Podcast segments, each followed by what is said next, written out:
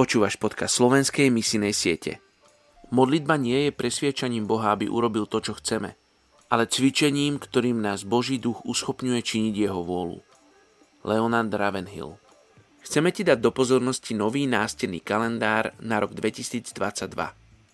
V tomto kalendári nájdeš všetkých 271 najmenej zasiahnutých etnických skupín a 51 geografických štátov Európy, za ktorých sa modlievame aj v tomto podcaste. Tento kalendár vznikol v spolupráci so sieťou PEM, čo je letničná európska misia, v ktorej spolupracuje 35 národných misijných organizácií. Kúpou tohoto kalendára podporíš ďalšie mobilizačné aktivity SMS –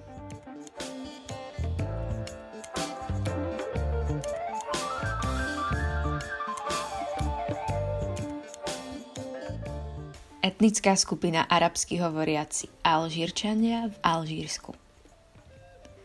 Vediac, že od pána dostanete za odmenu dedičstvo, veď pánovi Kristovi slúžite. Kološanom 3.24 Dnes je rozľahlý región Severnej Afriky obývaný prevažne arabskými moslimami. Nebolo to však vždy tak. Územiu kedysi dominovali Berbery, nearabský národ, ktorý bol svojho času prevažne kresťanský. Berberi úspešne odolali početným inváziám, až ich napokon dobili Araby. Počnúc s 7. storočím arabské invázie spôsobili vysídlenie mnohých neislamských kmeňov, vrátane Berberov.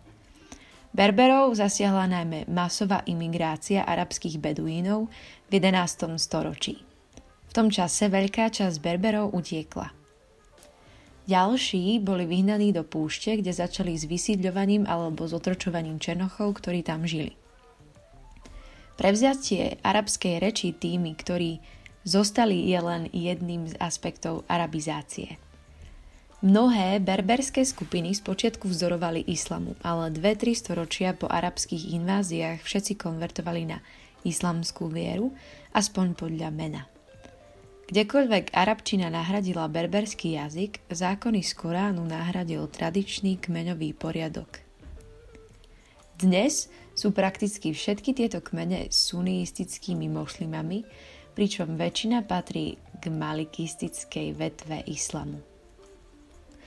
Drsnosť berberského životného štýlu v Severnej Afrike viedla mnohých berberov k imigrácii.